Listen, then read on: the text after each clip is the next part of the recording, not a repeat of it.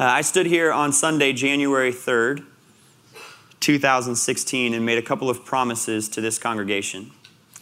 It was our first Sunday together with me in this role, and you may or may not remember any of those promises, but I do. I actually think about them daily. I promised that I would love Jesus with all of my heart to the best of my ability. I promised that I would speak the truth of the gospel every week. I promised that I would lead this church out of a love for Jesus, but I also promised that there would come a time when a decision or action of mine would hurt, confuse, disappoint, or offend some of you or all of you. And that when that happened, I would be uh, humble enough to approach that head on. So here we are. Last Sunday in the early afternoon, I posted a short message to my Facebook regarding recent protests in the NFL. My post wasn't intended to be about the method of protest, but the reason for it. A plea for people to look beyond the method to the reasoning for it happening at all, the racial injustice that black people experience in our nation. I will not apologize for the heart behind that message, which I will address in just a moment. But I will apologize for the fact that my lack of clarity or sensitivity may have caused unnecessary and unintended hurt for some within our congregation, specifically for those who have spouses, children, family members, or close friends who have previously or do currently serve within the armed forces or within law enforcement on behalf of our country. I want you to hear me say clearly and succinctly that I have nothing but respect and honor for those who make the daily sacrifice of placing themselves in harm's way for my protection.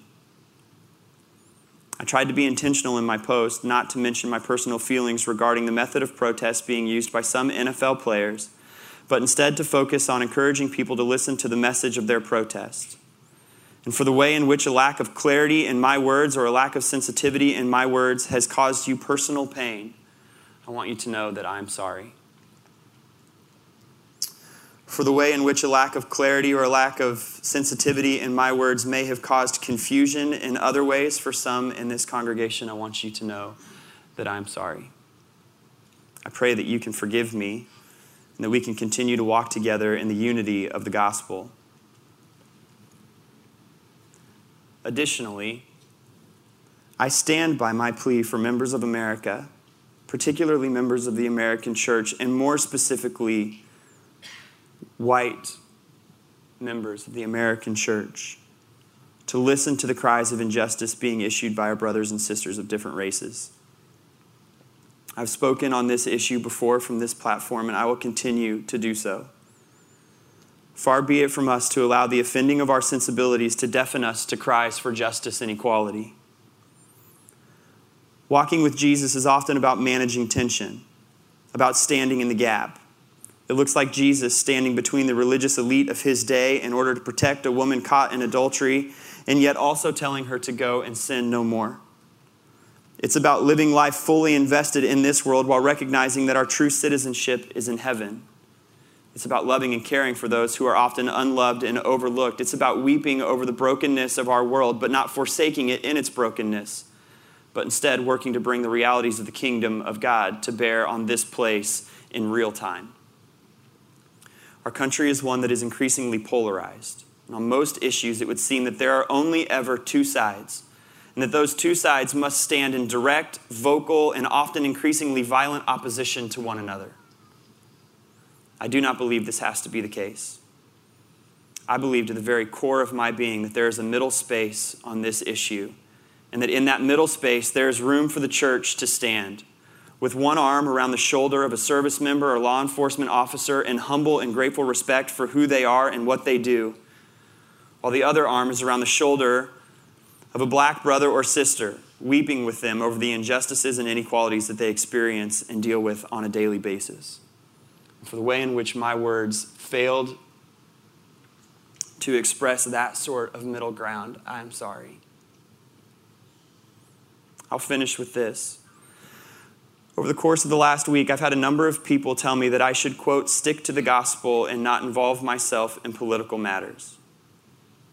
To that, I have the following reply Matters of racial injustice are not political matters. I believe that matters of racial justice and equality are central to the very heart of God.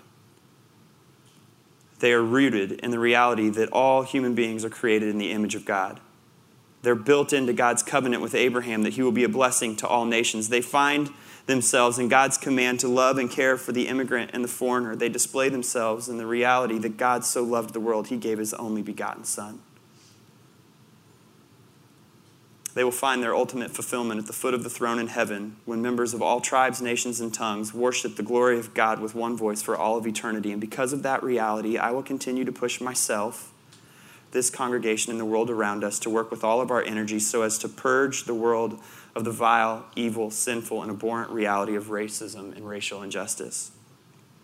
Sticking to the gospel means that I cannot, I will not back away. If I had it to do over again, would I still post something on this issue at this time? Yes, I probably would. But if I had it to do over again, would I word it differently, come from a different angle, seek to find greater clarity, or to instill a greater sense of sensitivity into my post? I probably would. But it is too important for our black brothers and sisters to hear that those within the white evangelical church hear them value them, and want to stand beside them. And it's important that they hear it from leaders within the church. And so, for that reason, I made a statement. But the places in which that statement hurt or alienated someone in this congregation, I do apologize. I hope you hear that and that you can receive that from me. Um, I don't really know how to close the family meeting, so um, thank you. Um, thank you.